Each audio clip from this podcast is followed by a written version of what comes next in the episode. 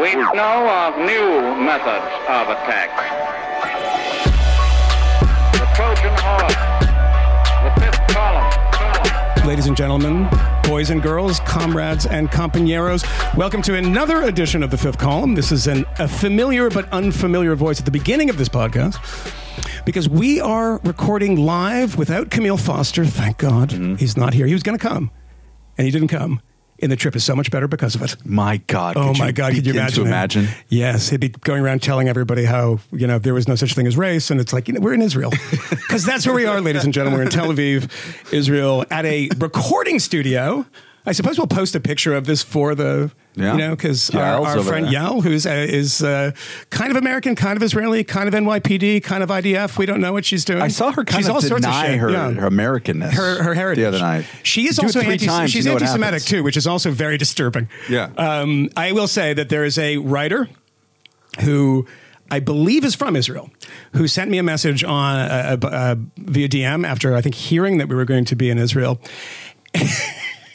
and you know her, and you could probably figure it out from that. Uh, she said, um, "You you might come back anti-Semitic, so please uh, let me guide you." And she's like, "Here's here's here's what you should do and where you should go, etc." So so very there's a sensitivity and not. Uh, uh, American Jews, because this is what we discovered, and yeah, we can see her through the glass. Yeah, she's giving us a- Imagine a 1970s sort of studio in which Toto or REO Speedwagon is playing, and there's a producer pushing up the levels. Uh, I can see her over there, but we did have a discussion today that there is a vast chasm that separates American Jews and Israeli Jews. Yeah. And there's nothing more obvious than coming to Israel to see that. and as I said to Yellen, we'll get in because we have a fantastic guest, but I'll get into it in, in a second. We'll talk uh, about this a little more after uh, we talk to our guest. But um, the thing that you notice, because you know we've been interacting with a lot of people, is that they themselves say this. Volunteer it. Yeah, and the thing on. is, and, and I said to Yael today, it must be really annoying that a bunch of people who are like, I don't live here. I've never lived here. I'm not from here, but I'm going to tell you how everything should be. and as an American who lived in Europe, I'm used to this experience, but uh, more about that in a minute. Um, we have a fantastic guest, and it is kind of punctuating a previous episode that we did Yep. with one Martin Gurri, uh, Revolt of the Public, a similar style book, slightly different blurbs on the back. Um, a Israeli journalist, writer, public intellectual. Anything else? What should we say? Mainly a journalist. Raconteur. Mainly a journalist. Mainly a journalist. Charming. He's- he two fists red wine and coffee. He's a- in this the is an. Israeli. I'm trying. I- I'm trying to balance the two. Yeah. this is. I, I treat. I attribute everything that I don't understand to being an Israeli trait. So apparently, Israelis drink coffee and red wine at the same time. Uh, Nadav Eyal. I'm pronouncing that p- p- correctly, right? Perfect. Yeah. Perfect. Uh, the book is uh, Revolt. It says on the top in, in the international bestseller. It's kind of taunting you. Uh, the worldwide uprising against globalization. The thing that's interesting about this, beyond um, a couple of the chapters that that uh, I've been reading and want to talk about, there's a blurb from uh, President Bill Clinton. How'd you get that one? Yeah. Well, I spoke with uh, some of his friends here in Israel, Yeah. which I know well, and they sent the book over, and uh, and I got the blurb. You got the blurb. Yeah. That was it. Um, and you also. Uh, I didn't need to pay for it. If you, I was wondering. I was wondering if you paid for No it. girls were involved. No, I paid no one. Yeah, I didn't know if you Yeah. had to make a donation to the Clinton no, Foundation. no, absolutely not. Um, sometimes that happens. Um, but, go ahead, just ask the questions. I will. Yeah, I will do that. Um, why don't we start this way? Because there's a lot in this book.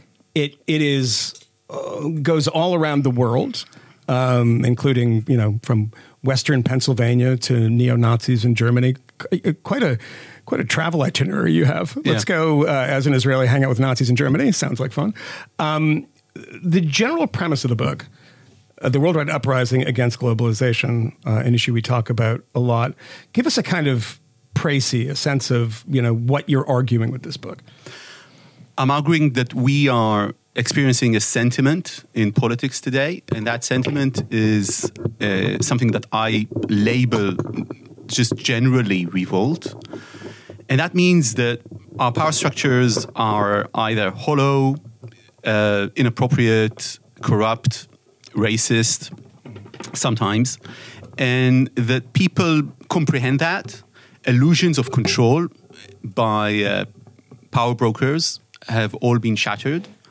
And I, I focus on globalization itself. Yeah. And when I say globalization, I don't mean globalization in the means of uh, just economic, you know, uh, flows of uh, capital or, or labor. I, I mean the liberal structure of globalization. Yeah. What the world, the Western Bloc tried to do after 1945 in order to win the Cold War.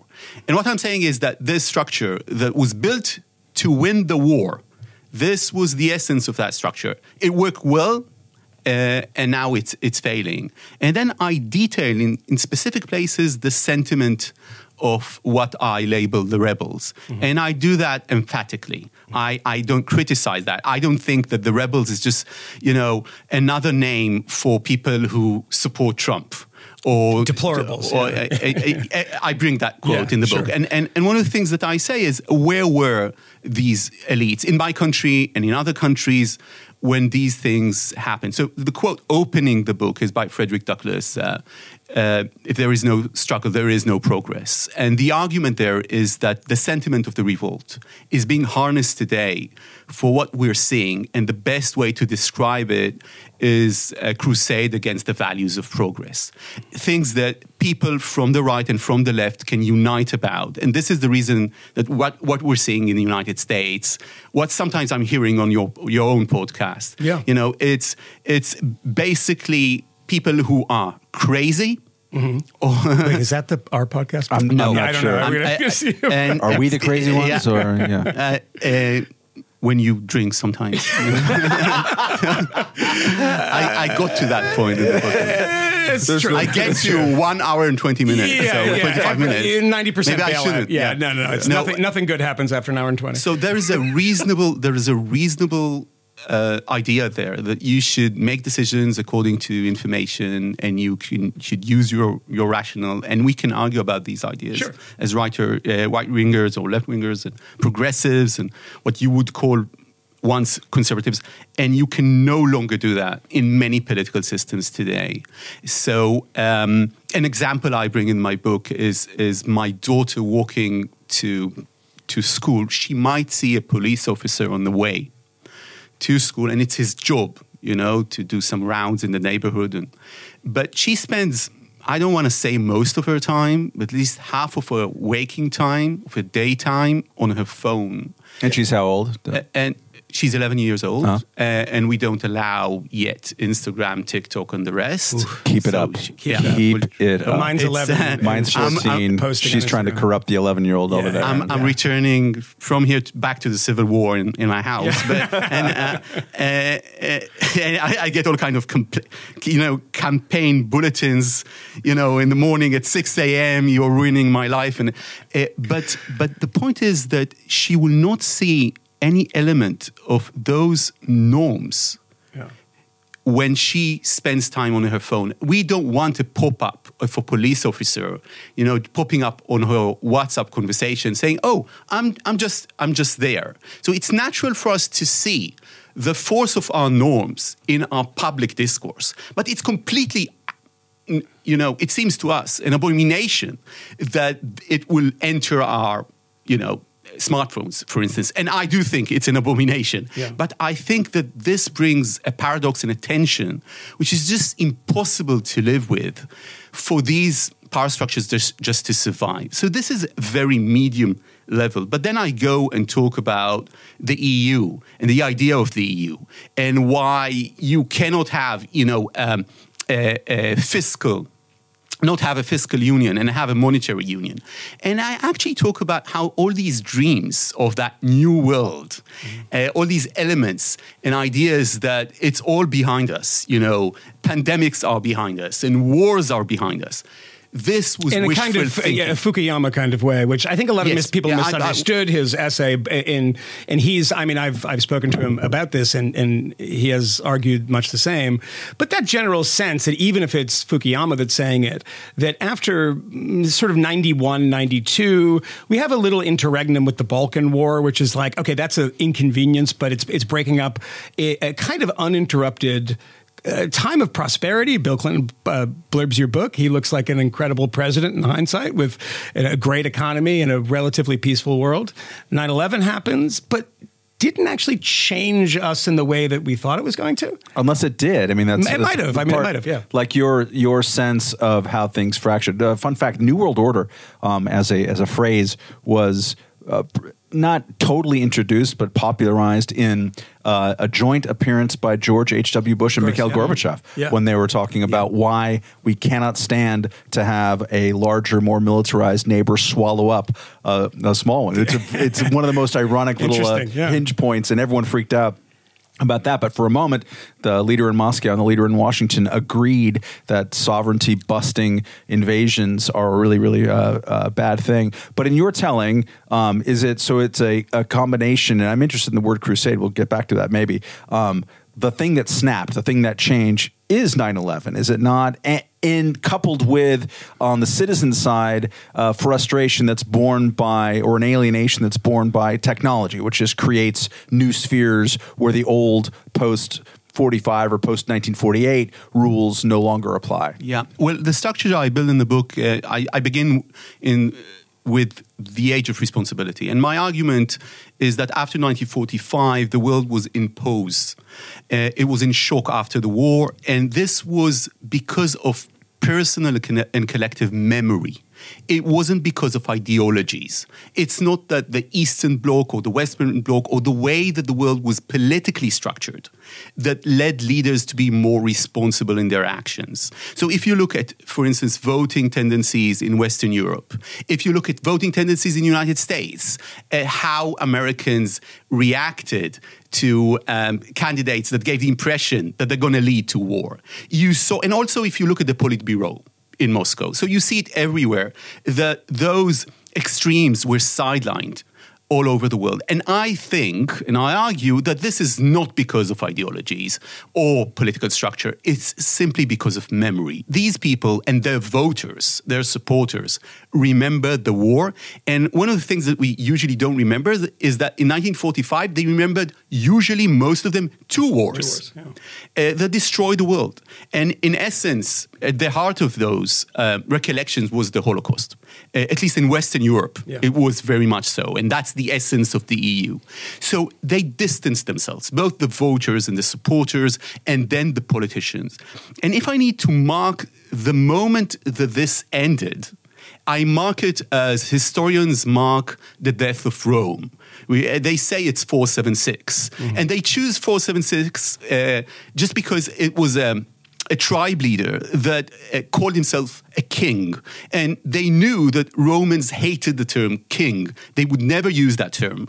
And all the other tribe leaders before them, he, uh, before him, just called himself, themselves Caesar. So they said, okay, 476, it's most certainly dead there. But the Romans didn't understand that Rome was dead at 476. Mm-hmm. So there was no formal announcement. So I use 9 11 because 9 11 is such a symbolic element. And I think that when historians write about our times, they would say, these were the years after 9 11. There were mm-hmm. agents of fundamentalism on one side trying to envision a world of an endless war between religions. This was the project of Osama bin Laden. The project relatively failed, but they attempted to do that. And by doing so, they unleashed with it a stream of forces that were already waiting. Uh, some of them were, you know, emboldened by 9/11. For instance, I don't think that we can uh, take a look at the extreme right, nationalist right, or supremacist, supremacist uh, right wingers in the United States or in Europe today without thinking about 9 11 as a sort of a context to that. Uh, so I use 9 11 as, as a signature point to, to what we are at today. And I call it a status quo of revolt. And when you look at modernity, at the age of modernity, we were born, you know, the three guys in this room, we were born into an anomaly. And the anomaly was that pose. Uh, but actually, if you look at the era of revolutions and wars and the way that the world is changing so actively and quickly, on, ba- based on technology, the Industrial Revolution, and just the weight of, that this places on, on our uh, humanity, then you see that this is actually the age of revolt. Th- this is a status quo that we need to to stay with. So in the introduction, I give an example. I give a story of me uh, giving a talk to Rich people. to rich people. Yeah. yeah, basically, and and and, and, and you know, in, in a wine cellar. And, and this person who invited me and paid me to do so, it was after my book was published in Hebrew. That was back in beginning of 2018. Uh, that person, the name is known to your, you know, Yes. kn- known for everyone. I'm, I'm not mentioning it uh, in the book. And they um, basically, I, I told them, look, if everything is so great, seems so great, why do so many people feel trapped? And I can give you some very good examples for them feeling that. One example, for instance, that I bring is and is semi-conservative, shouldn't mention it in many places, is that fertility is dropping. Yeah. It it dropped not only in developed countries, but also in developing countries, countries that you would never expect. Turkey, Iran. You know, Iran is right now allowing child marriages because it's seeing its fertility dropping. You know, if I'm looking, and I, I actually write that in, in the book, if I, I am looking at a herd, uh, you know, of antelopes, and they have all the food they need, and their health is the best that it, has have ever been, and their numbers are beginning to drop, I start asking questions about social structure, about the politics of the herd, about the aggressive males, uh, about contamination. So I start asking these questions. We're not asking these questions. So there are really a lot of sort of good arguments to make here that this is not sustainable anymore. And I think that everybody feels that it's not sustainable with our current structures today. And this I bring to those people in that wine cellar and they say oh no it's just you know it's pessimism. It's your generation. I was born in 1979 you know they're all in their 60s and 70s um, you should just you know if you invest money the s&p always goes up. Everything's just going to be great. You know it's just donald trump is just a cloud it's it's just a backlash right? Do you remember that time of course. in american press? It's a populist wave it's a populist wave. Well, my argument is that it's not a wave. It's it's our reality right now. So, if uh, there's a lot to bite off there, um, a couple things. When you're talking to those people, and you talk to a lot of people, I mean, you even if you talk to me, I mean, I've I've made similar arguments on this podcast, and I remember making. I think I made this argument on the Bill Maher show uh, before Trump was elected. And if you look at certain indices and certain measures, pretty good time to be alive, right? Yeah. I mean, life expectancy. You know, Steven Pinker's book, uh, Better, Better Angel. No, but the Better Angels of Our Nature. Everyone uh, slammed it before they read it because they said that can't be true because of the kind of presentism of everything around us is collapsing. But it is. You know, better time. I mean, if you were to pick a time Absolutely. to be alive, it would be now. Yeah. Anytime, it would Yep. be now. But I get your argument. A couple things that I wanted to. Um, I, I want to say something Yeah. about Steven Go- go Pinker, ahead, yeah, uh, yeah. Pinker's book. The, the, uh, uh, with Enlightenment Now, or, Yeah. uh, the point is this reciting the advantages of progress Yeah. is not going to solve anything. which your friends did at the Yeah, educating Yeah. people, Yeah. saying to people, when you live a, a terrifically good life in urban city centers, academia doesn't matter, telling people, oh, you're just not educated enough about progress and you don't understand. That's what Obama did in 2016. Uh, look, that, it's- that it's- was it's- exactly, you know, that kind of preaching thing. It never works. It's- so you need yeah. to show them. I don't want to say show them the money, Yeah. but basically, you know, it, it's through taxation. It's you need to change things. If you want progress to survive, you need to struggle for it all the time. And I'm saying this as a, you know, I'm not a real American progressive, so Yeah. I don't want to say progressive. In America, A liberal. I would, pre- I Yeah. would probably, I, they might even, you know, cast me as a conservative. Yeah. You know, but I'm an Israeli progressive. So you need to work for these things, and they have not worked for these things. They try to educate people. So we know the data, and all that data, all all these facts are true, and then we're seeing politics.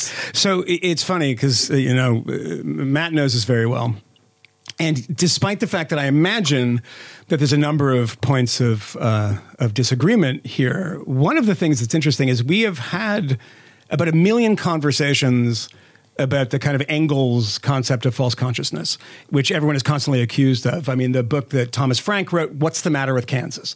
Why are you Why are you voting against your self interest? Says the man who lives in the Upper West Side of Manhattan. I know what your self interests are. You clearly don't. And to the other point of pointing this out, you know, I did a couple of documentaries about about um, first couple of years of Trump's presidency. And I traveled around and talked to a lot of people. Yeah, Yeah, I remember that. And there was one in particular which I said it to the guy. We didn't use it because I, I didn't think it was fair. It didn't really fit the kind of uh, you know narrative of, of what we were talking about. But he was talking about globalization. This guy was losing his job at a factory, and everywhere around him, his wife was walking into the house with five five Walmart bags on each arm, dropping stuff far cheaper than going to the kind of local shop. Everything there is made in China. The clothes are made in Bangladesh, et cetera. And it's not, I, I realized then it wasn't really fair to say, why are you not taking your little money that you have from a non union job, which is, you know, being sent to, to Mexico anyway, in buying, you know, more expensive stuff? You know, and that is the thing that we do, regardless of, you know, what we agree or disagree on, is that to back away from this sense that people just need our guidance. Us, like, I understand the idea of the elites. You know, I, I, I get it. I, and I get it when people say that to me, like, you don't understand because you're, you live in Manhattan, you live in Brooklyn, you don't understand. That is attempting. I think there's some problems with it. But when you went, when you go, the reason that I was at a um, DeSantis rally last week. Yeah, I. I and ev- the number of people that had de- t-shirts said deplorables on it. Uh, The, when Hillary Clinton said that, if she had told me she was going to say that, I, I would have said they're going to own it. They're going to take that and repurpose it, and they're going to use that as a badge of honor because you don't really get the kind of mindset. And I wanted to ask you about kind of y- you're Israeli. Uh, you studied in England, I presume, right? Yeah. yeah. You write a lot about Europe. European populism uh, became a force, I would probably say, in the 90s in France, right? And it's been gaining steam. It's a different set of circumstances, immigration's different, et cetera. Uh, You know, it's not now, but it's now in America. You know, we, we think America's the world, right? But this is a wave that's been going on for, for quite a while. Does it predate 91? I mean, because obviously 9 11 is a good anchor for a lot of things, not so much for other things. Um, and, you know, people that are um, our age, uh, you know, Matt and I, that was quite a shock to us. We started writing quite a bit. I remember that's when I first read Matt right after 9 11. And we thought this was going to change everything. I talk to people who are 24 years old who write, who uh, who barely rem- don't even really know the context of it these days.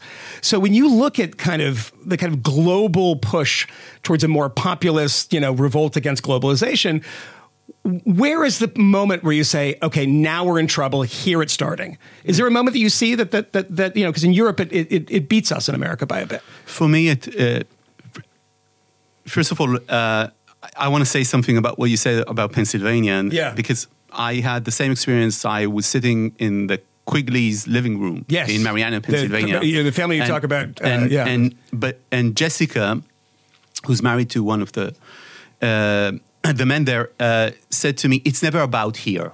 Yeah. And I said, um, I wrote in the book, you can listen to what she says and you can say, oh, it's flyover country. Mm-hmm. Right. This is the concept. And that's what usually they talk about in that sense in America. It's flyover country, it's hillbilly elegy. Yeah, and sure. so- yeah. Yeah. But when she said she, it's never here, my, my thought about that is that nowhere is here for no one. And in places that are poor and have just lost, you know, the coal mine, being in nowhere, you know, there is no here. And, and that place is also, you know, terrible. Uh, that separates you from your ide- identity and that insults you in, in a way that is it's much more than uh, oh the elites are talking you know i've seen tv and it's about other countries and they're sending money overseas and all the rest it's not only about populism it's about presence that we have all lost but people in weak and poor places are losing even more uh, I met Marine Le Pen, to your question, I think it was 2010. She was running to the position of her father in the Front National, uh, that extreme semi neo-fascist party, which she turned into sort of a, a mainstream neo-fascist party Yeah. in France. And she's probably going to be, you know, very strong in the next uh, French election. I was also there when she just lost, and it was like a victory party display. By the way, they served. This was the only, you know, she lost the election, and they served eight course dinner. Yeah. French dinner to everyone there. And there were Wow. hundreds and hundreds of people. And it was a party. People would not leave the place, you know, hours on end. And she told me in 2010, you know, we're not going to allow the mainstream right to steal our agenda. I said, you're going to win, you know, Sarkozy. He's, he's saying the stuff that your father has said a few years ago. And she said, I don't want him to say that. I want to win. I want to own it. She didn't use these words. And two years earlier, and it's in the book, I met Nick Griffin, who's the Oh, leader yeah, yeah, of the yeah. British B- Nationalist BNP, Party. And uh, that's, that's a semi. It's effectively a Nazi party. Yeah. Okay. Yeah. Thank you. Yeah. I'll Thank you. I'll, I'll say. I, was mean, he was an MEP. I, was which thinking. Is, yeah, yeah. I was thinking about libel laws in the UK Yeah, yeah, when you said, "Okay, yeah, F- so I'm going to go with that." Fuck you, Nick Griffin. You're a fascist and a Nazi. We Yeah. don't like you. We're in Yeah. Israel. It's cool. so, uh, so, and he said it was 2008, and I don't remember if it was right after Lehman Brothers or just before. Oh, no. But Lehman Brothers was around the corner, and he said, "Now it's going to be our time." Yeah. You know, you had a good run, you liberals, but now the fridge. When he was saying that to you, he might not have been meaning you liberals.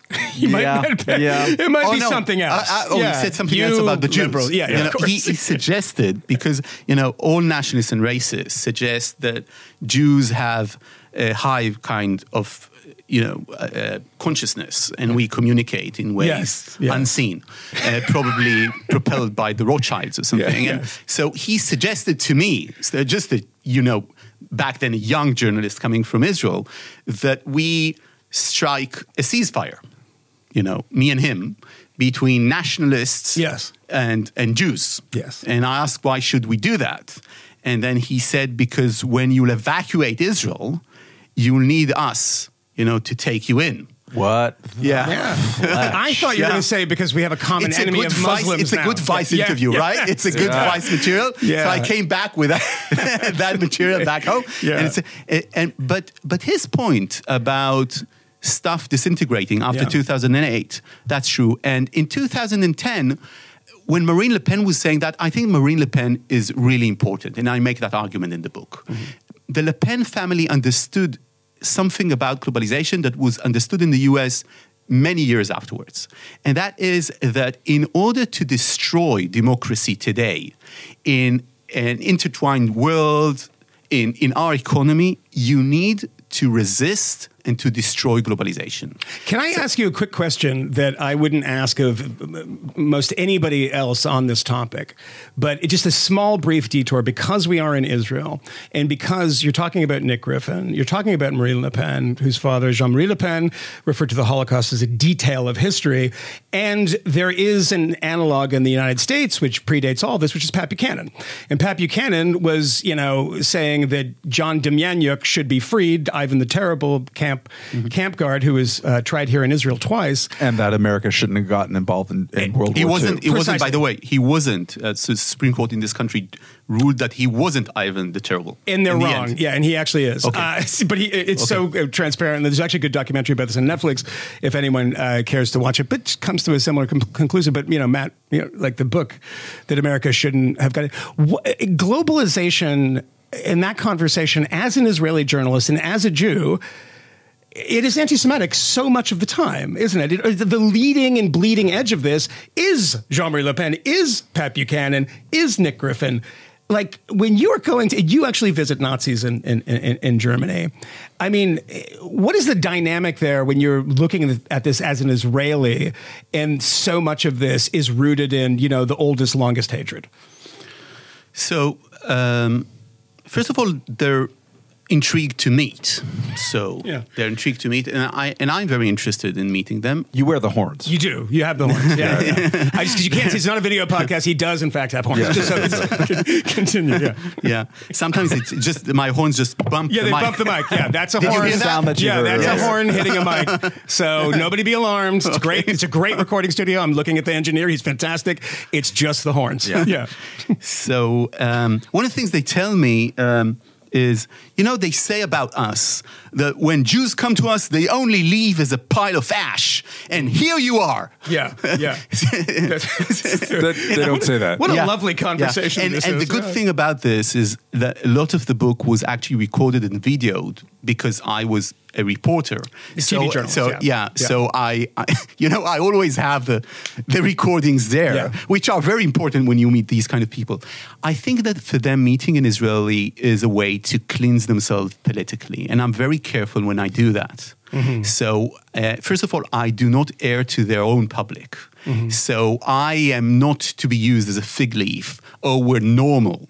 I, I air that in a very specific context Yeah. in which I go there and I have um, a very detailed conversation in which, for instance, with the Nazis, uh, they present themselves. This guy presents himself as a as a nipster, a Nazi Ah. hipster. That's a Rolling Stone story. Oh, and I my once, God. yeah, and I once had a, there was a German uh, sort of. Um, a German crowd coming to Israel, a German delegation, and I appeared before them and I said, I thought he said a German kraut, by the way. He said a German crowd. Yeah. It's redundant. So, Don't no, it's uh, the two words are.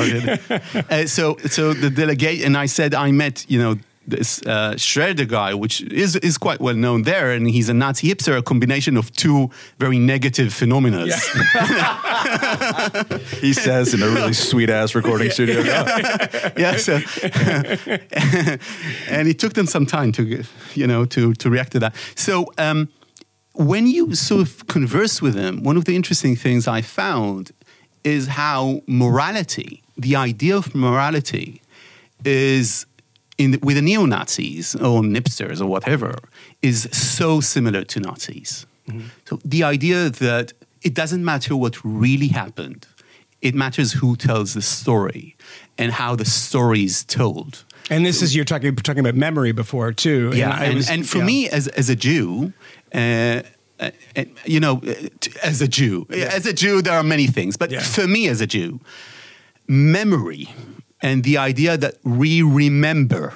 Uh, sometimes they say uh, there's a quote in uh, in Hebrew. You know, the Jewish the Jewish people have uh, a long memory and they never forget.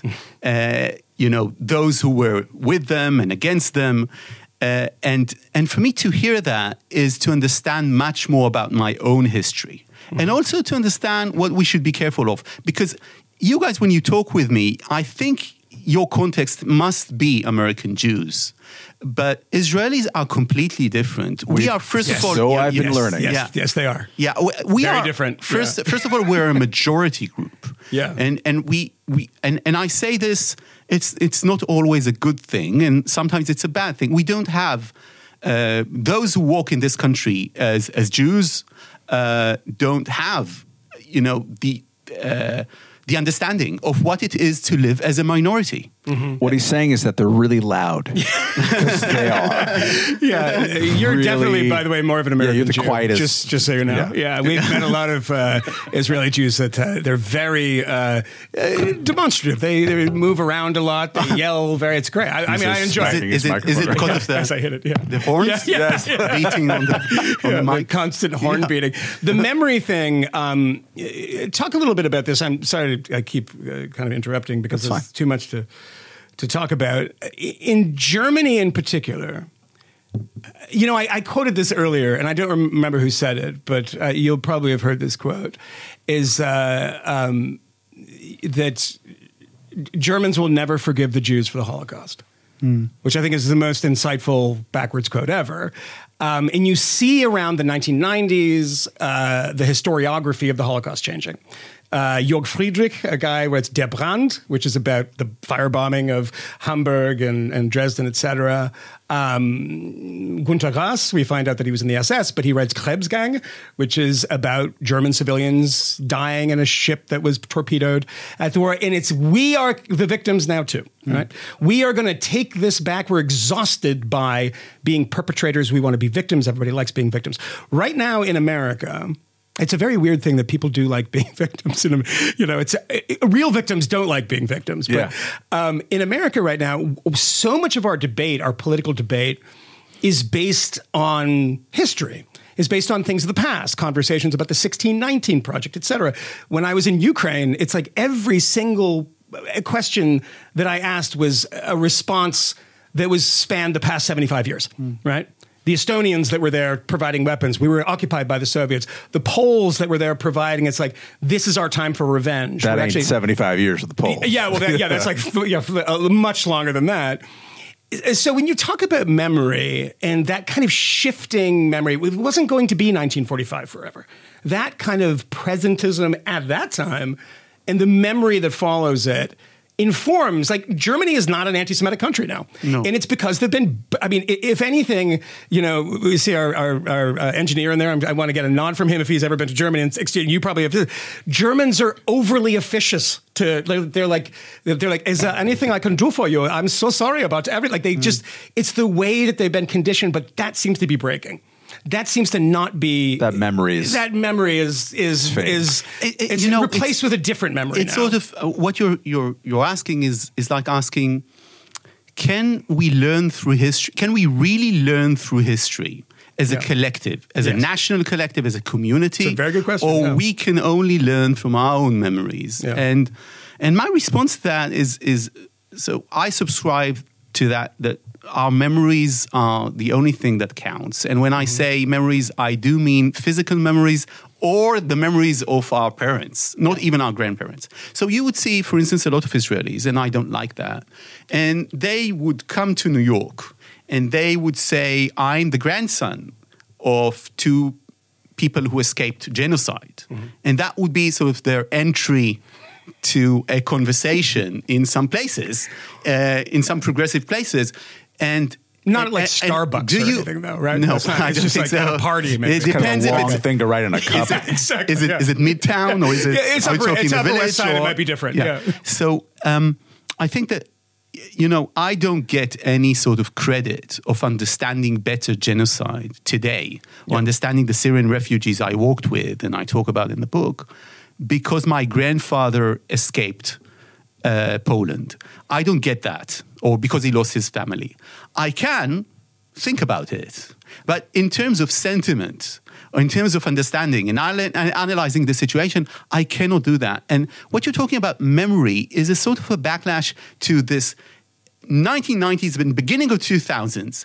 Everything you know in the past is just dead. It doesn't matter how Fukuyama really wrote that uh, article that It's how it became was a book. perceived, yeah. It was structured Yeah. in in reality as something that corresponded with the Clintonites and the the, the idea of the, you know the agreements in this country and you know everything has passed and you know we've got internet today and all these politicians Mm-hmm. I write about this in the book that these internet companies would come to them and they they sort of thought that internet was NGO or something Mm-hmm. and and they didn't understand what was happening in their own societies.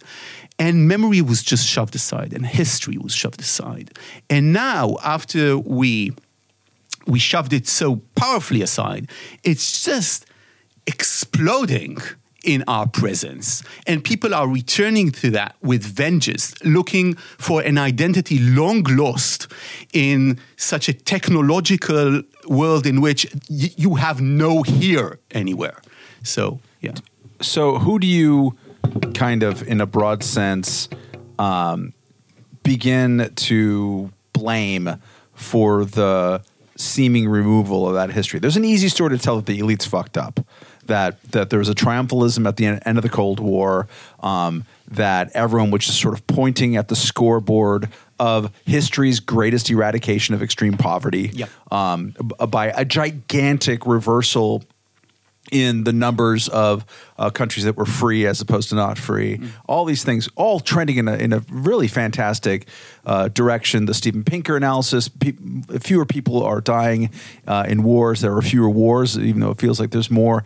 All that. Um, is it the triumphalism of those people and then the mistakes that they made um, having to do with 9-11 the iraq war the great recession in 2008 uh, and or is there some responsibility among the, uh, well first of all like who who removed the memory? Was it all francis fukuyama? I, I kind of don't think so. Um, uh, but then is there some responsibility of people to not feel a human empathy for those actual great gains? Like i take great uh, uh, pleasure as a 54 year old to know uh, to remember living at a time when there was starvation uh, uh, in Asia as a like it was a real thing that's happening and also of course Africa because of Live Aid uh, they, did- they did the starvation Yeah. Boomtown As- Rats ended. uh, yeah. yeah, and then finally ended it. Um, like, is there a failure of empathy among people who are like, you know, that, that they, they are so impervious to the story? You're absolutely right that you don't go to someone who's unhappy and show them really nice Steven Pinker charts. That's just not going to work. Or tell them that their country is great. I get all of that,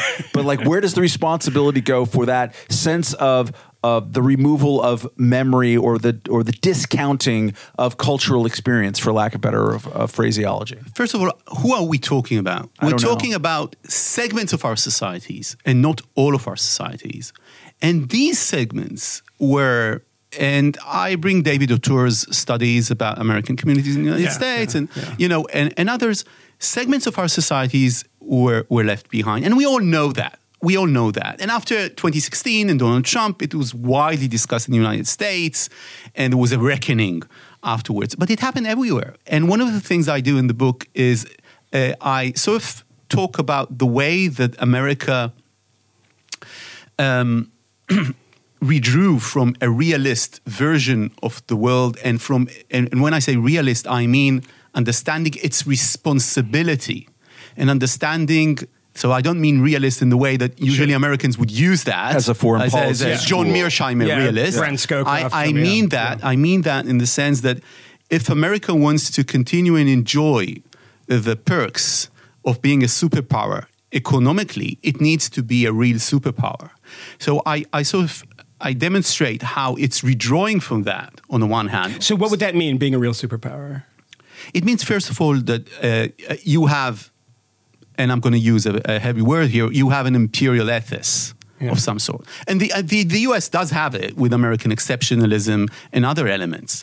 But, and, and it's a very sort of reminiscent of, of the Roman idea that it's the job of Rome is to, uh, to service peace and security in the world, uh, of, of, of barbarianism.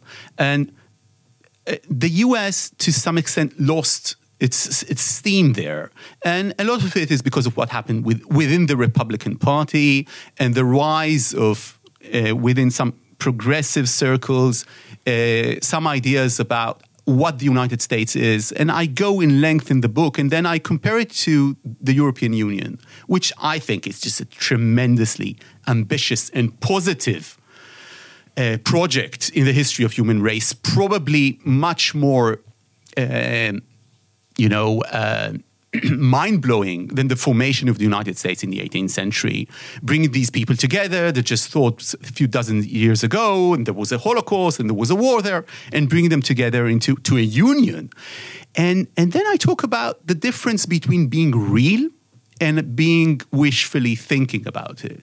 So, to your question, who erased memory? People who were so they they had su- such a, a a wishful approach to the future, and they wanted it to be different, and they thought they can make it different by just you know asking for it, and and they in in a sense much of what we have created, which was in that age of responsibility, advancing tiptoe slowly having the UN program uh, for food, having a vaccination program. So, so these continued, but then you you saw countries and civilizations experiment with wider and wider ambitions.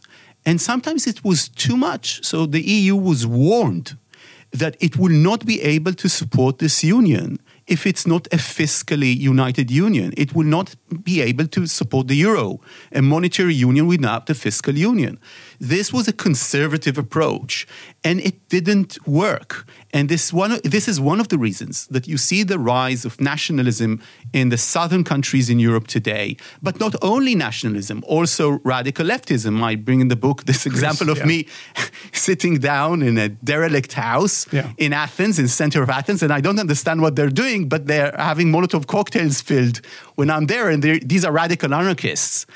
Uh, and There's one election there in Greece that if you combined the vote totals of the Golden Dawn, the Nazi Party, uh, which is effectively a Nazi party, and um, uh, the Communist Party, which is effectively a Stalinist party, it was some absurd 30% or something really troubling. But to uh, Europe, Europe's a good, a, a good place to go because, you know, it's varied. I mean, I understand the arguments of some Brexiteers. I, you know, disagree with a lot of it. Um, I am, like you, amazingly impressed that it's even survived as long as it has. But how much of this has to do with immigration? I mean, 2015 well, a lot, really changed everything, right? So, so, so there, are two concepts you know well after 2016. It's the economy and it's culture and immigration, and the data is and and and I bring a lot of data in that sense. The data is very clear. It's about personal security, terror threats, and immigration. And immigration is, is almost number one. So the number one indicator for Brexit, if you want to pick the guy who's going to vote for Brexit, is not his finances or his bank account, Yes. is how afraid is he from im- immigrants? So one of the arguments the elites would make is these people voting to leave the European Union because of immigrants, Are they're living in places in which there is no one immigrant living there. This is we hear this all the time in the United States. Um, a, very very funny comedian that I've been talking about a lot in the past couple of days, Shane Gillis, who has this joke about his father's from he's from Western Pennsylvania, and his dad's talking about you got to build the wall, and he's like, you know, because there's going to be some uh, Guatemalan guy who's going to come and slap his resume down at his dad's uh, boss's desk. But no, that's uh, uh, No, that's but, right. what, yeah, what, yeah, what yeah. Uh, really outrages me with this argument is the idea that these people that I have met all around the world that don't live in the center of power, they don't understand that demography that the demography of the country is changing just because they're not seeing the immigrants. Uh, this is so condescending. They understand that through watching TV, being in social networks, and they don't care. And the number of foreign born in the United States living in the US has doubled since the 1970s, as you know. Mm-hmm. And in the UK, it doubled since Maastricht, since 1992. And people will Sweden, react to it- that. I think it and doubled one of the the, the 10 things years, that yeah. I write in the book, which puts me, might put me as a conservative, is that limiting immigration, legal immigration, is not racist. Mm-hmm. It's not bigoted. You're allowed, as a country and citizens within the community, if you're going to start discriminating people here or name calling them, that, that is racist and that is deplorable. But if you do not want new immigrants legally coming to your country, well, you know, you're entitled to do that. And that's one of the meanings of being liberal, because liberalism and nationhood come together. And nationhood, in its modern sense, is, is completely interrelated with liberalism. It's the idea that everybody on this geography is part of a community. But that idea has some limits, it has a border. And it's very important to understand that one of the things that progressives on the far off, by the way, it's, it's really specific circles. It's not the Bill Clintons, of course, that did Yeah. that. They, they He started blurbed just. the book, by the way, so he's not going to say anything about it. Of course, yeah. Just so you. And, uh, Yeah. I, I got, I got It's on one the teed up. Go on. so uh, they they started, you know, making the argument it's all about everyone. And no, if it's about everyone, it's about no one. It's about no one. And and this is something that really uh, I, I think liberates the demons of, of nationalism. By the way, most of the time when we say populism, we don't mean populism. We mean nationalism. And in the US, they didn't want to use the term nationalist for Donald Trump, although he is a nationalist. Well, the, the the new kind of broken off part of the Republican Party calls themselves national conservatives. Yeah. and that's that's that's no, I don't mean national. I, I mean nationalist. No, n- national national conservative is a it, it's trying to it's redolent of nationalism, and they mean it that way because Yeah. that's very important to them. Um, the conservatism seems secondary, if not tertiary, in that, in that argument. a brief point that I would make is that um, I, I would assume uh, a huge element of that sense of of revolting against immigration policy is not even that people have the right to choose immigration policy, but very specifically that they did not. That immigration policy was set. I mean, and we've you know, God knows we don't defend Viktor Orban on this podcast. And I lived in Hungary for three years opposite, and yeah. saw his rise and his and his heel turn from being a cosmopolitan liberal uh, at the beginning of his career to whatever the hell he is now. Uh, but the essential point that he made that Hungary wanted to choose its own immigration policy, that's a normal. That's what heads of state do. And the EU project which I agree with you, is like the greatest single anti-war thing ever created. Like it's suppressed more. What all the history of Europe says, you're going to all kill each other in the face every 20 years, forever. uh, and they more or less stopped since then, and that's a great achievement. And then going like, oh, we need to have monetary union, and also without fiscal union, and we're going to make some of these essential uh, decisions in a centralized place that you have no impact over. You person who In lives even in, in in the capital city, let alone like the the, the little house you're going to make Molotov cocktails in in Greece. Um, that's so self evidently not going to work. I do want to flip the conversation because we're talking right now in mid November.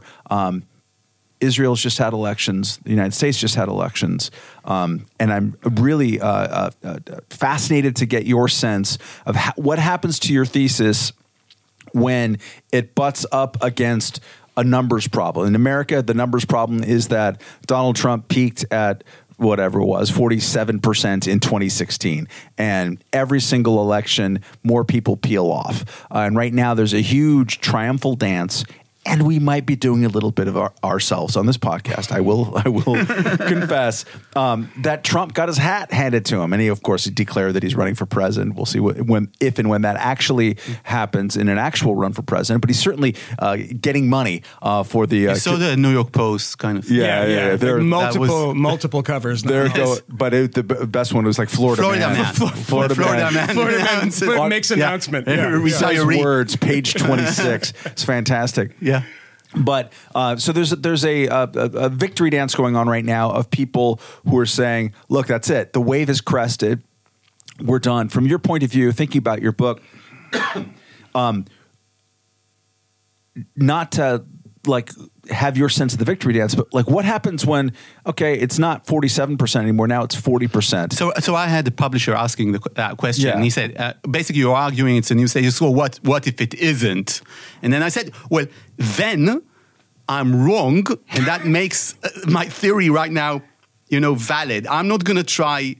And I wrote this in 2018. My argument, and that was sort of the, the headline of the interviews I gave in Germany, is Trump is just the beginning. Yeah. I'm, I'm not really worried. I know what I'm saying right now is I'm not worried about Trump, maybe because I'm living in Israel, because Trump, uh, as Tom Friedman, I, think, uh, wrote, he, he never made his homework, you know, this guy. So this is not uh, the new Adolf Hitler. Well, Uh, I mean, he was also. I mean, there's very, very, very few co- countries in the world that you can actually make an argument that he provided a great benefit for, and that would be Israel would be the one example with the Abraham Accords. Yeah, absolutely. And and I I don't uh, you know I don't vilify him completely, although uh, he's definitely on a very uh, specific side as far as I'm concerned. But my argument is that what comes next is something more organized, and unfortunately, I think something more vicious. Uh, this this energy is not going anywhere. This is a crusade, and you've got there, and these are the people I'm fighting with on my Twitter feed. So th- you've got their uh, anti-vaxxers, neo-Luddites, um, you know, anti-science, conspiracy theorists, uh, radical uh, Bakuninites. To be I clear, don't know we're if you talk- can say that. We're Yes, talking. yeah, yeah, we're yeah. talking left and right. We're yeah, not of talk- course. yes. Yeah, ri- uh, you know, uh, of course, nationalists, fascist nationalists, uh, racist nationalists, and all the rest. And they're on the march right now. What if I uh, And, and I hope I'm wrong. yeah, So- you know, I mean, I hope you are too. And Yeah. but let me push back a tiny bit and suggest that, and then we can go into opinion polls and polls that you cite, et cetera, and more recent polls.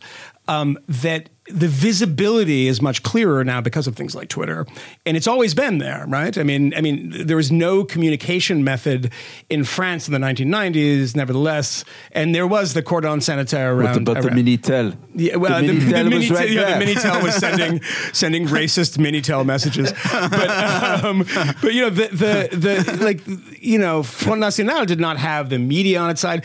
You know, it had its own little party organs, but not in the way that it does now, and you can in this in this age. So, is it that this stuff is either on on the march or triumphant, or is it that these people who have always existed are now in our faces? I don't, I don't know, but the bottom line is that you can harness this to politics and to political power. And there's no doubt about that. So it's either the question you're talking about is the question of media and the way that Sure. the internet age has changed everything. We have, after World War II, suppressed that virus of, of uh, political racism, and we have done so by socially boycotting whoever would, you know, rise up in a room uh, and start preaching to just a regular crowd, a general crowd. And of course, Facebook and Twitter allowed us, allowed them to find their echo chambers, and everybody's written about that. Uh, at any rate, whether it's it's just um, the image, as as you I think you're arguing, or it's real, it still can be used for political gain. So it's part of the game.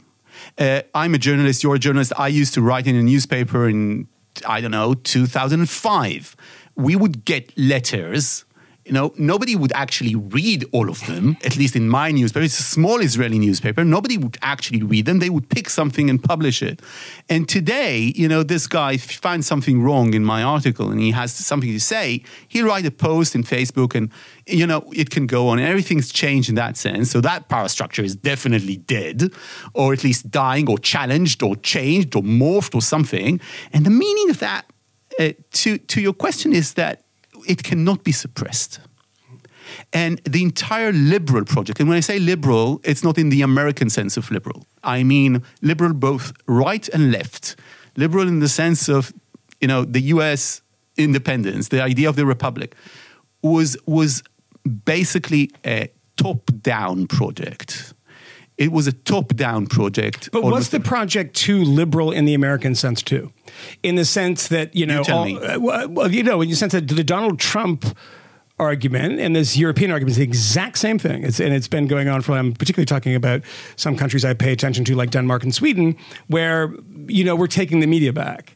The media has always had a liberal bias. The institutions have had a liberal bias. There might be a Republican president, might be a conservative uh, parliament, or whatever it might be. Academia, academia, fundamentally, it's it's liber- entertainment exactly and this is the revolt this is part a huge part of the revolt any credence to that do you, do, do, you, do you think that there's something to that whether you agree with the liberal part of this the conservative part of this in that american sense is it real or is it imagined Well, first of all, it- it's for sure. It's re- are you asking me if uh, media and, uh, and the establishment are more liberal? No, I mean, I think that's probably pretty obvious. Yeah. Is that having a disproportionate effect? Because I mean, I always come when I talk to people, and I've interviewed a million people on this. There's two things that can will always come up, always, and that that that is uh, um, uh, media and immigration every time. Mm. Sometimes they they smuggle immigration through something like healthcare, which they were doing all the time in Austria. They're like, mm. well, the the hospitals are so crowded now. Why are they so crowded? There you go, and then you get into that thing. But it's always Sounds very Austrian. Yeah, yeah, yeah. It sounds it sounds more I sinister. apologize. I apologize. Yeah, I'm sorry Yeah, yeah. to all your Yeah. American Austrians. Yeah, It's never too soon with Yeah. Austria. Well, they haven't apologized. Oh, maybe I don't apologize to Austrians. You know what? Yeah, no, I don't want to apologize. You know that leader uh, that they had in Germany, actually an Austrian. Um, so, so let's not forgive them too much. Um, but that those two things always come up, and I know that you know that's I, we can't deny that it's true. But what percentage would you give that, or what kind of weight would you give that? That the revolt of the public, in Martin Gurri's phrase, and, and you're just plain revolt in the, the title of your book, is a reaction to we control these instruments and you never can. Now you have the instruments to actually make your voice heard, and that's going to change. I think it, it it has a lot to do with that, um, but I, I I think it's about real things and not only the way that it's being t- transcribed to us through through media. So I think people actually think about the United States. The people I met with, at least, and I was I, even after the book, I was in Arizona and many other places. Um, people feel that the country is is changing, and they feel threatened, and that threat is is because of the country changing. And that threat is because the job sometimes can be terminated immediately. And the word immediately is really important back then. Because if you have a union and you work in a factory, it takes, usually it takes time. It takes time to these things to actually interact. And today it's so quickly, and and you have a human life behind you, and you have a family. It changes everything. Your finances are are being maneuvered until recently, until interest rates were rising since 2008. You are being manipulated to be an investor, actually a speculator, in, in order to save money for your children in the ba- you know in the past you would put that money in the bank and you would get your five or six percent interest rate and you would live a better life. So you're surrounded be, by these threats. And when i say that that seems like i'm talking about other people that's not me. But that, you know i'm a journalist. Uh, uh, media and communication in this country are not doing too well because google youtube facebook uh, are taking all the, the media kind of uh, advertising. Uh, so everything, almost all media and communication in this country is dying. It's just slowly dying, but it's dying. It's not making money anymore. So uh, that means that my channel can die immediately. Um, my my newspaper would be threatened by advertising. So that would also be true to an extent for me. Of course, immigration is not an issue in Israel because Israel does not allow uh, uh, you know, just usual immigration. It, it allows, you know, Jewish immigration to this country in the form of aliyah. Um, well, it's not an immigration country. It doesn't have an immigration ethos beyond being a, a Jewish homeland. And even I that mean, might change too. Yeah. But that's that that's a big immigration. I mean, immigrate. Oh no, I'm not, I'm not, I'm not downplaying it, But per but capita here has got to be as big as anywhere else in the world. Oh, of course. We have 1.2 million Russian speaking people in this country. This is a 10 amazing. million country. Uh, and this is the most, by the way, most educated immigration in history of a group, of a collective that came to this country. They're part of the Israeli miracle in economy since the 1990s. So, yes, I'm not downplaying that, but we don't think about it as immigration and we don't use that word. They're not immigrants. We don't use that word in Hebrew. We are using the word aliyah, which means they are coming to or to- yeah, rising, yeah. you know, coming to us. And that means that they're part of the family. To- and that's, to- that's different. And just to one little point on that, and um, you know, I don't want to get detoured too much by Israeli politics, but um, there's some suggestion that will change too of who qualifies to uh, make aliyah and and oh, yeah, of course. I'm writing about this. This- yeah, and that's and it's also when if you look in America, what's the conversation about Ben Gvir and all of this this course. radical, um, racist. It's completely kind- warranted. Yeah, and and Yeah. particularly because of his uh, uh, connections to Rabbi Kahane, and they, we know him in New York, and Yeah. You know the JDL was a terrorist organization on the State Department's list, et cetera.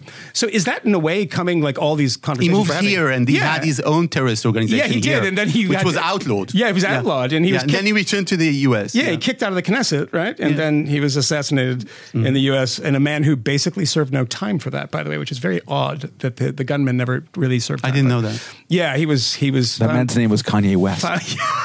it was Dave Chappelle. Um, and yeah, he was. so um, is that coming? Like, it's in a different form, but.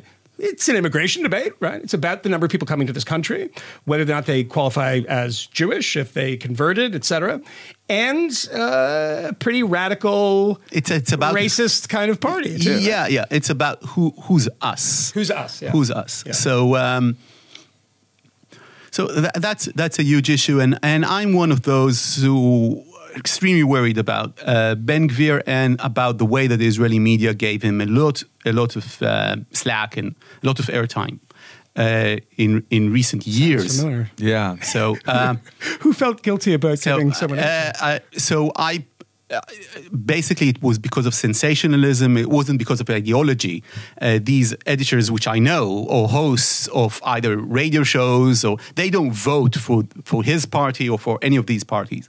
But it was always interesting to have him on, and he became from a figure that didn't get Uh, to the threshold of passing to our parliament, it's called the Knesset, to a point in which today he's the, the new star of the Israeli right. And he's definitely an extreme right winger, a disciple of the racist Rabbi Kahane, a man who had a picture of a mass murderer in his living room, a mass murderer that murdered dozens of Muslim uh, is Baruch Goldstein. In, Yeah. in Baruch Yeah. Goldstein, uh, Yeah. Goldstein in, in Hebron, Yeah. in his living room. Uh, this guy is a guy who threatened Yitzhak Rabin on a TV show before Rabin was assassinated in the same year. So uh, the idea that he's, and he's going to be uh, responsible for Homeland Security. Yeah, not just a member of parliament from a small minority party, but given most likely a important, crucial police power within the executive branch of the government. Yeah, although in this country, I have to say, you know, this country is a sort of an Italian miracle in that sense. They never tell you that when you come to Israel. So all the politicians, I'm saying this to the people listening, all these politicians, you come to Israel and you get all these functionaries and politicians and all their, you know, assistants explaining to you how genius they were to create this high-tech hub. Oh, no, no, no, no. This is an Italian miracle economy. It worked not because of government, okay? It, it worked because of the challenges, because of the challenges, uh, the security challenges and money appropriated to the IDF and to the security apparatus. That's for sure, but not because of government policy. Uh, and, and in that sense, you know, Ben Gvir, his ability to really change the rules is going to be very compli- complicated. And the reason Netanyahu wants to give him that brief, that portfolio of Homeland Security, is because Netanyahu thinks is, he, that it's going to kill him politically. Oh, that's you know, interesting. Yeah, you want Homeland Security? You think you have Oh, solutions no. to all the problems? You have no experience in Israeli government? Hey, here you go. Let's see what happens. Now, this is a classic Netanyahu maneuver. Netanyahu is, of course, one of the most successful, if not the most successful leader in the Western kind of democratic world. If you just measured the Politician. One hundred percent. The, the, the amount of time that he's been in, in power. And he did that a few times before. You want this brief so badly. Here you go. You're getting it. Yeah. And then he kills him. Now, my worry is that maybe he's underestimating Ben Gvir. And if he is underestimating him, he's taking a hell of a wager on the fate of this country with nominating such a provocateur to the position of a homeland minister. This is really, for many, many Israelis, this is the end or the beginning of the end. People are talking uh, immigration. Uh, and they're talking about this, you know. Are they going to move to Canada? I, I know You know people this American that- trope, right? I know Yeah, people yeah. who have children already registered for September. Uh, they are. I'm not saying you know. People always say we're going to leave in the U.S. Yeah, after yeah, 26. yeah. They always say that. It's never an exodus, Yeah. and it's not going to be that. But the feeling is that the, you know that the tilting here is just too radical, and there's a difference from the U.S. Is it overdrawn? Is it? Is it? I, I- I mean, it, I said this to someone we talked to today, um, who was saying, "Ah, it's not, not a big deal." And one could imagine that it's overdrawn a little bit, particularly when you're in the United States. We just had a midterm, and it was preceded by three weeks of coverage that there's going to be violence, fascism, democracy's over, and then it's like, oh, exactly what I expected is Yeah. that another day, right? Not because Donald Trump lost, but because it just was never in the cards. Is it? Is it that real of a possibility? I don't know. I, it's uh, so I need to be, you know, Uh, a crystal ball. yeah, kind of, I- But, but I do know that this is the first time, probably in the last 35 or 40 years, that we have a 100% right wing government with the ultra Orthodox. And their power has increased substantially. And that means that there is simply no one that will stop them from revolutionizing our judicial system, tackling our beginning of a constitution. We don't have a real constitution. Um, and, and trying to change the appropriations of resources so that more will go to, for instance, a yeshiva and less would go to other places. Now, these things are going to happen. I just don't know the velocity and uh, the intensity in which they're going to happen. But if they're going to happen as they proclaimed it during the elections, it's going to be a different country. Again, I'm not sure Netanyahu wants you know this to be his legacy. Uh, but but Netanyahu today he's he's not the same Netanyahu as he was. He's in you know he has to go to court. Uh, there's the threat of jail time. And Very it- real threat of jail time, right? Yes, yes, Yeah. of course. Yeah, yeah. Uh, Ehud Olmert, the former prime minister, sat in jail for corruption. He's indicted for corruption. He's running a very complicated case, and I don't think it's it's going too well for him. Uh, but you know, now he can control everything because he has this super majority. And he doesn't have anyone in his coalition to, to stop him. And there is a consensus building in that enormous camp between ultra Orthodox and hyper Jewish nationalists, which once didn't used to talk because the ultra Orthodox were very much against nationalism, you know, 40 or 50 years ago. And today they have this combined coalition you know, very much intent on changing Israel. Now, are these just big words, sort of virtue signaling with, within their voter camp? I don't know. But for people like me, it is, you know, definitely threatening. And, and I think also for our industries, for our economies. And that's one of the reasons that Netanyahu, coming into power after, in his victory speech, already started signaling out, know, everything's going to be okay. You know, mm-hmm. don't. And, I- and, you know, I was approached by Likud officials saying, you know, we want this message out. Why is he doing that after the elections? He's doing that after the, and that's not Donald Trump, by the way. Right? Mm. That's not Donald Trump reassuring Democrats that everything's going to be fine after the election. Definitely not. I He's remember his speech. for us. Mm-hmm. He's literally. I mean, we sat on a on a on a talk today from a Likud politician, and the whole message it was just that like it, it's it's going to be fine. We're normal. We're a democracy. This isn't going to be unusual. We're going to rewrite the Supreme Court rules. Not a problem. They do it in Canada. Come on. Um, Yeah, like yeah, was- of course. For instance, the Canadian example. We're not going to go into it, but it's just bollocks, as they say in the UK. Because in Canada, Yeah. they do that, but they cannot jeopardize. Uh, the Bill of Rights, Yeah. for instance, and in this country there is no Bill of Rights. Yeah. So um, they are really working now with the Israeli DNA, and and it's a young DNA. So it's it's very uh, uh, uh, it's very easy to start playing with these elements, uh, and also demography is changing. The U.S. is becoming a more multi-minority country. In essence, uh, uh, this country uh, is becoming more traditional. I'm just talking demographics right now. Uh, you, uh, the main, I think the main denomination today in the United States are people who say in polls they don't have a religion. Uh, okay, so in this country, you don't get that. So you see a rise in the, in the uh, of the ultra orthodox, a rise of some elements of the orthodox which are not ultra orthodox, and and. It- the demography of the country is changing to a more traditional place, and that's just a fact. And and for and that doesn't mean that Tel Aviv is growing smaller, because uh, fertility in this country is is big for everyone.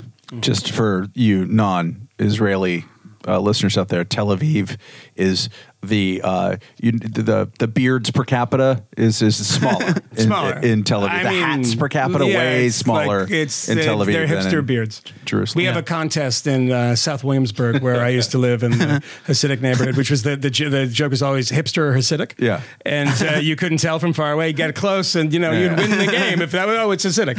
Uh, yeah, not not as much here. I mean, obviously Jerusalem's very different.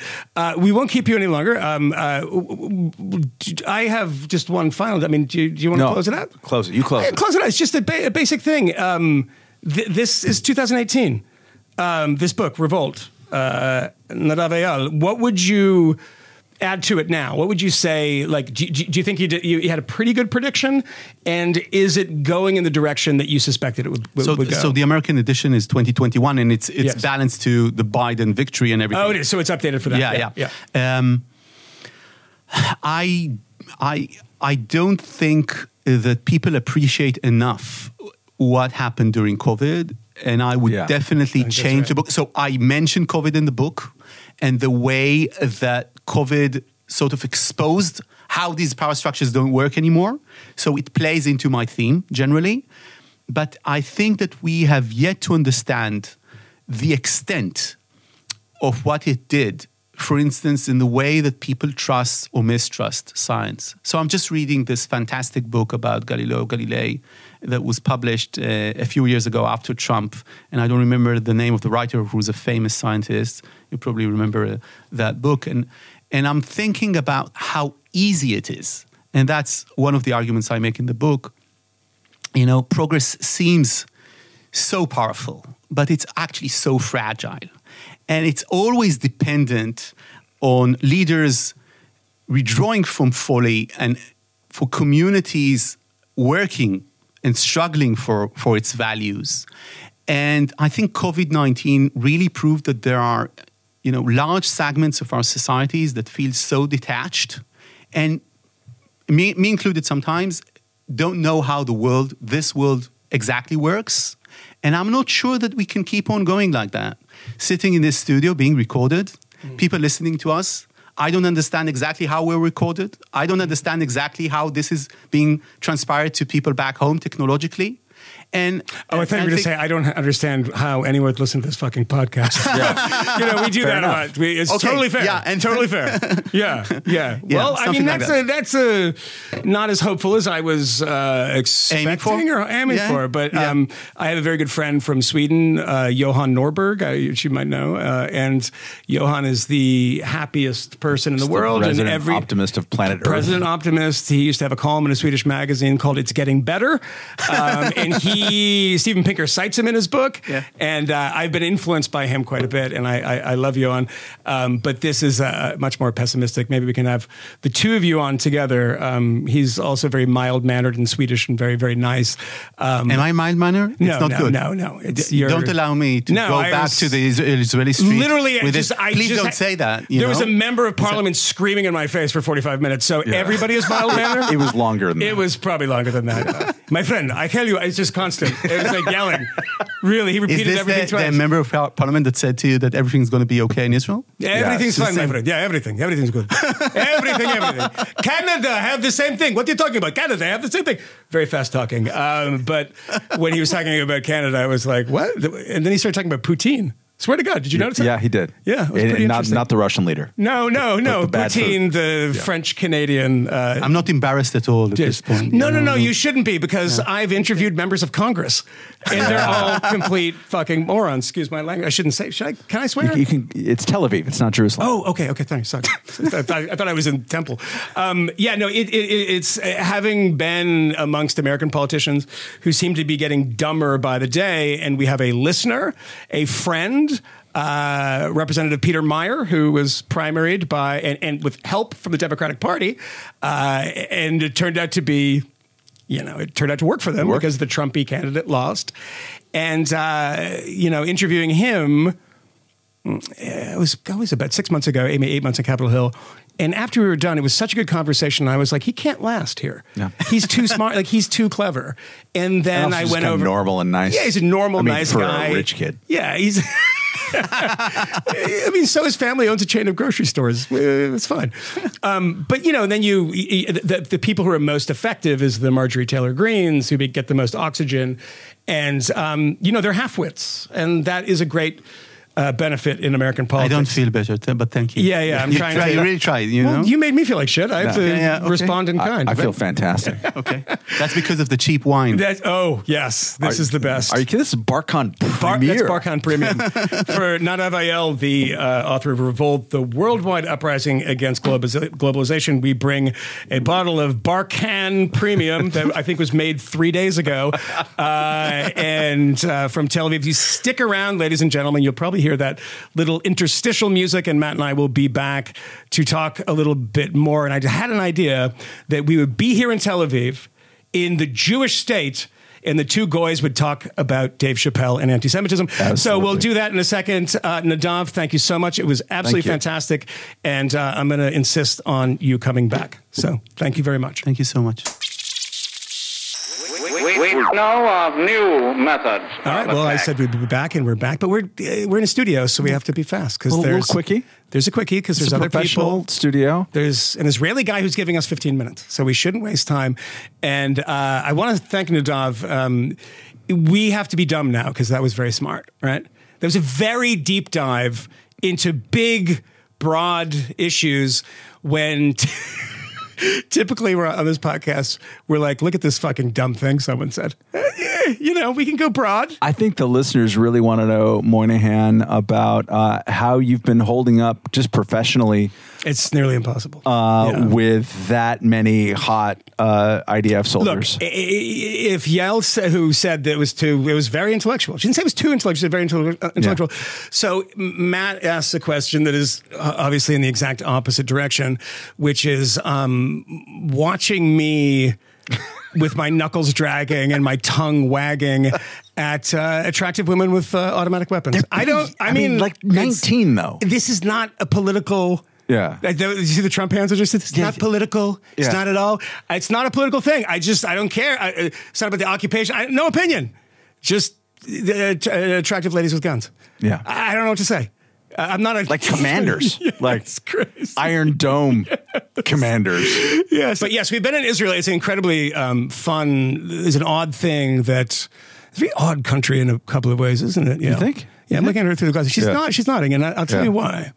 I got up this morning, and it was well, it was yesterday. I got up at uh, six thirty. And this very nice part of town, and everywhere you go is all these like really nice coffee shops. They They're all open. closed. They were not open. No. Uh, eight thirty, uh, nine o'clock. Like, uh, startup nation. Like, how the fuck do you have a startup nation? Like, you can't get coffee before like nine thirty. Uh, some of these are my complaints. Don't look at me. These are the complaints. Uh, that is uh, the, my major complaint. Is that? Uh, but it's it, everything's buzzing. Everything's happening. It's Tuesday night, Monday night, and there's about forty thousand people in the street drinking. So And we had a bartender who who uh, recognized a friend of ours. recognized friend of ours Yes. uh, like d- wanted gossip about Bari Weiss. Yes. Uh, yes. Also, also like Yes. uh, was was is this is this helping uh, Dave Chappelle's theory or hurting it? I, it's unclear. The, the conspiracy so vast. the that, bartender know, who was giving us free shots was like telling us, and I, I sadly I filmed it, but someone was Yeah, too much, yeah. didn't get it. But like uh, of his theory about why Andrew Schulz Yes, that's is right. basically an Israeli, which is not something right. that that Yeah, occurred to me yeah. with Andrew Schulz Yeah, no, because he's not uh, an is- Israeli. He looks a bit Israeli, but yeah, I mean, Yeah. he's funny, and uh, yeah, and it's uh, I've had uh, multiple conversations about, and we should address this briefly because Yeah. I want to address it briefly. Is the because it's kind of perfect for this for where we are right now, um, and we're here having fun, checking things out, talking to interesting people. Um, so it's been a, a, a truly amazing trip.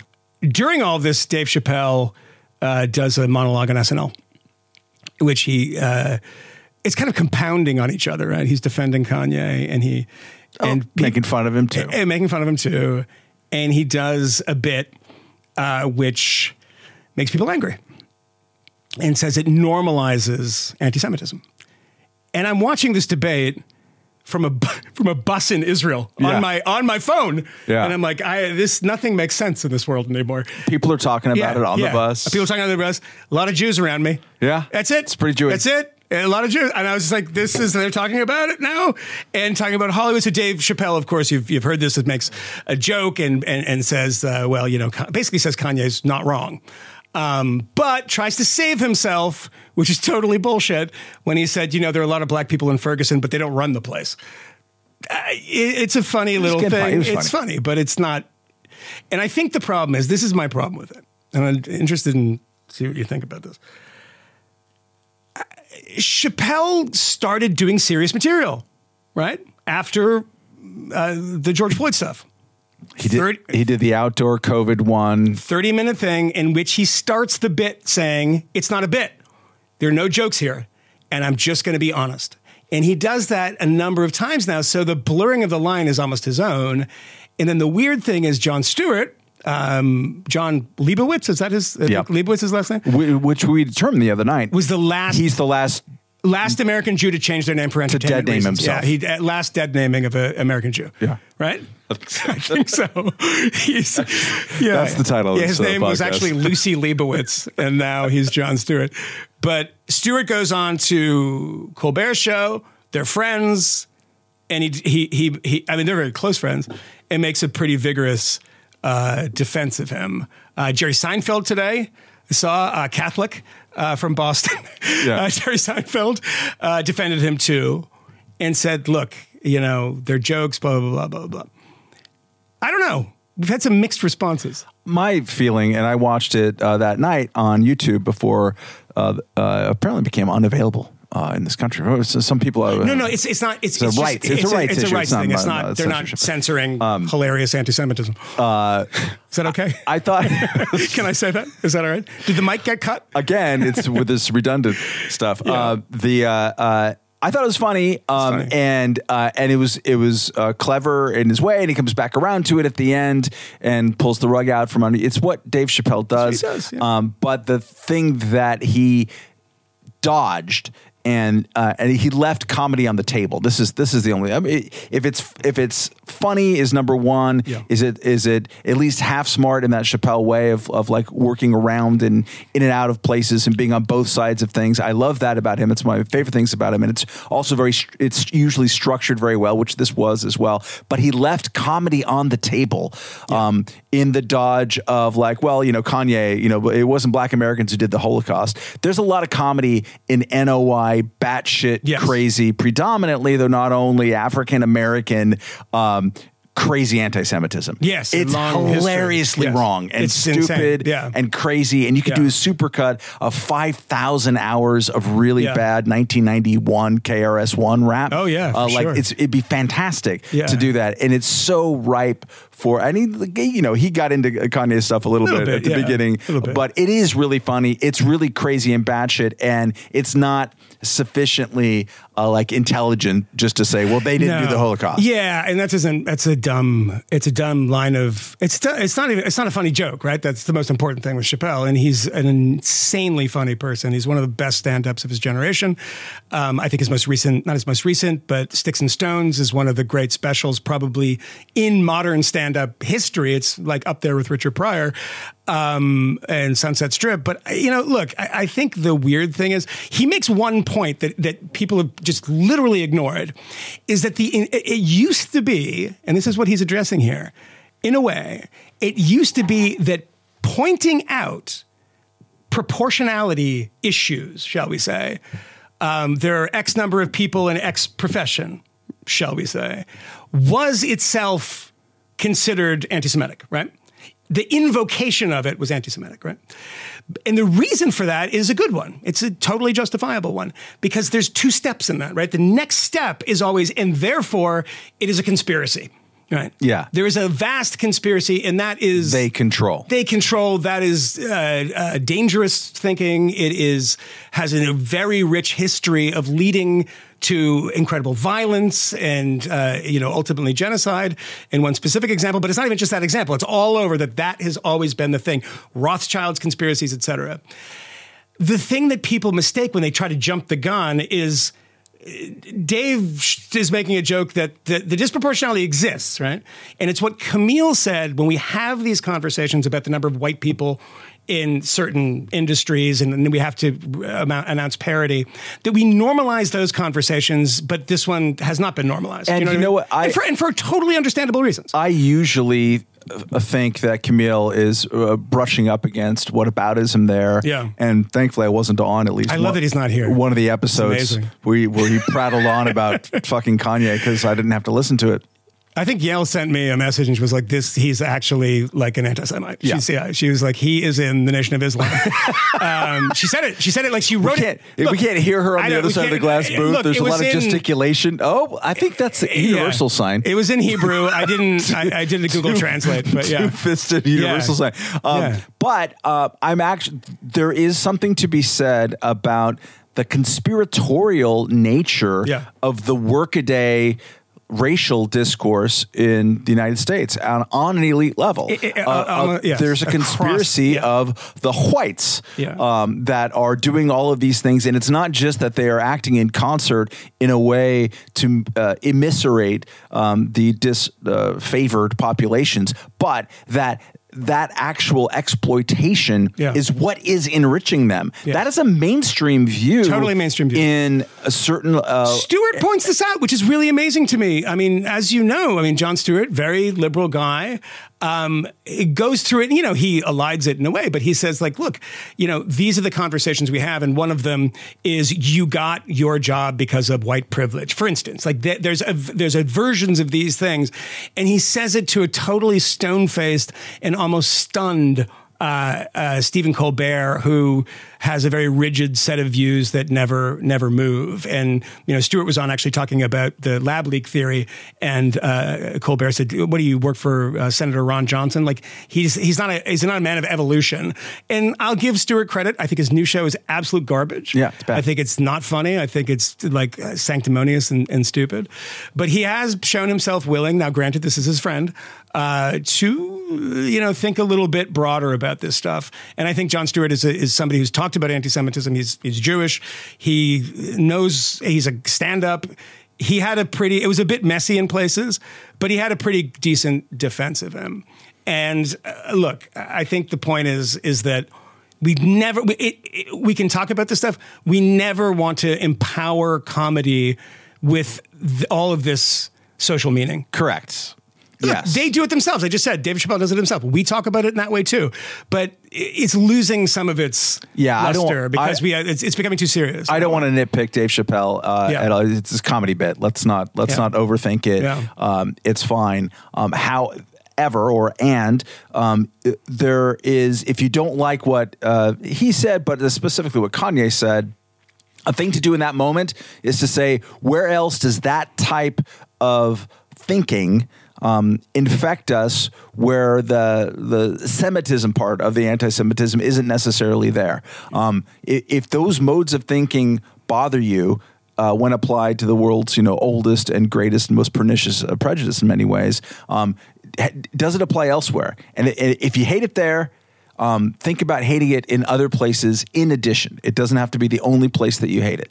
I think our friend uh, Coleman Hughes said something about this of that it, it- often comes back to the uh, oppression Olympics in a way of like we didn't do this, we're treated badly too, which is not. Uh, It's reverse oppression Olympics, yes. Yeah, it's a it's a Yeah. dodge of something that if. If the argument people are making that this is normalizing something, Stewart, I think, is right in saying that it's. If you've looked at a comment section anytime recently, it's been normal for a long time. And I hate to always point this out, but if you look at FBI hate crime statistics, top of that list is always Jews, and it's not. It's it is not um, adjusted for population. I mean, it's just the number of incidents always at the top. It's like this is not something that is new. We don't have enough Jews, do we? We have it's a very small population, and yet very very high in that list. And all of a sudden, people are mad because of Dave Chappelle. I, I don't. I it's if Chappelle had never made a trans joke, I don't think that we'd be having the exact same dis- discussion. that is also you true. know he's he's been he's been in hot water for other things. Um, we We wanted to have that conversation because of where we were, and it's really awkward. And this Israeli is staring at us like it's not only time to go, but what you just said was horrible. Yeah. Uh, so At least we're in an underground bomb shelter. we are in an so- underground bomb shelter, so uh, above fun. ground would not work. Um, but uh, we'll be back next week. We'll be back on Sunday, I presume, with Yeah. a uh, subscriber only episode. All three of us again, uh, and then probably Wednesday of next week again when we're all back uh, and caught up on sleep in America. And so, thank you guys for uh, listening, and uh, thanks to Israel for being fun. Shalom. So, all right, bye.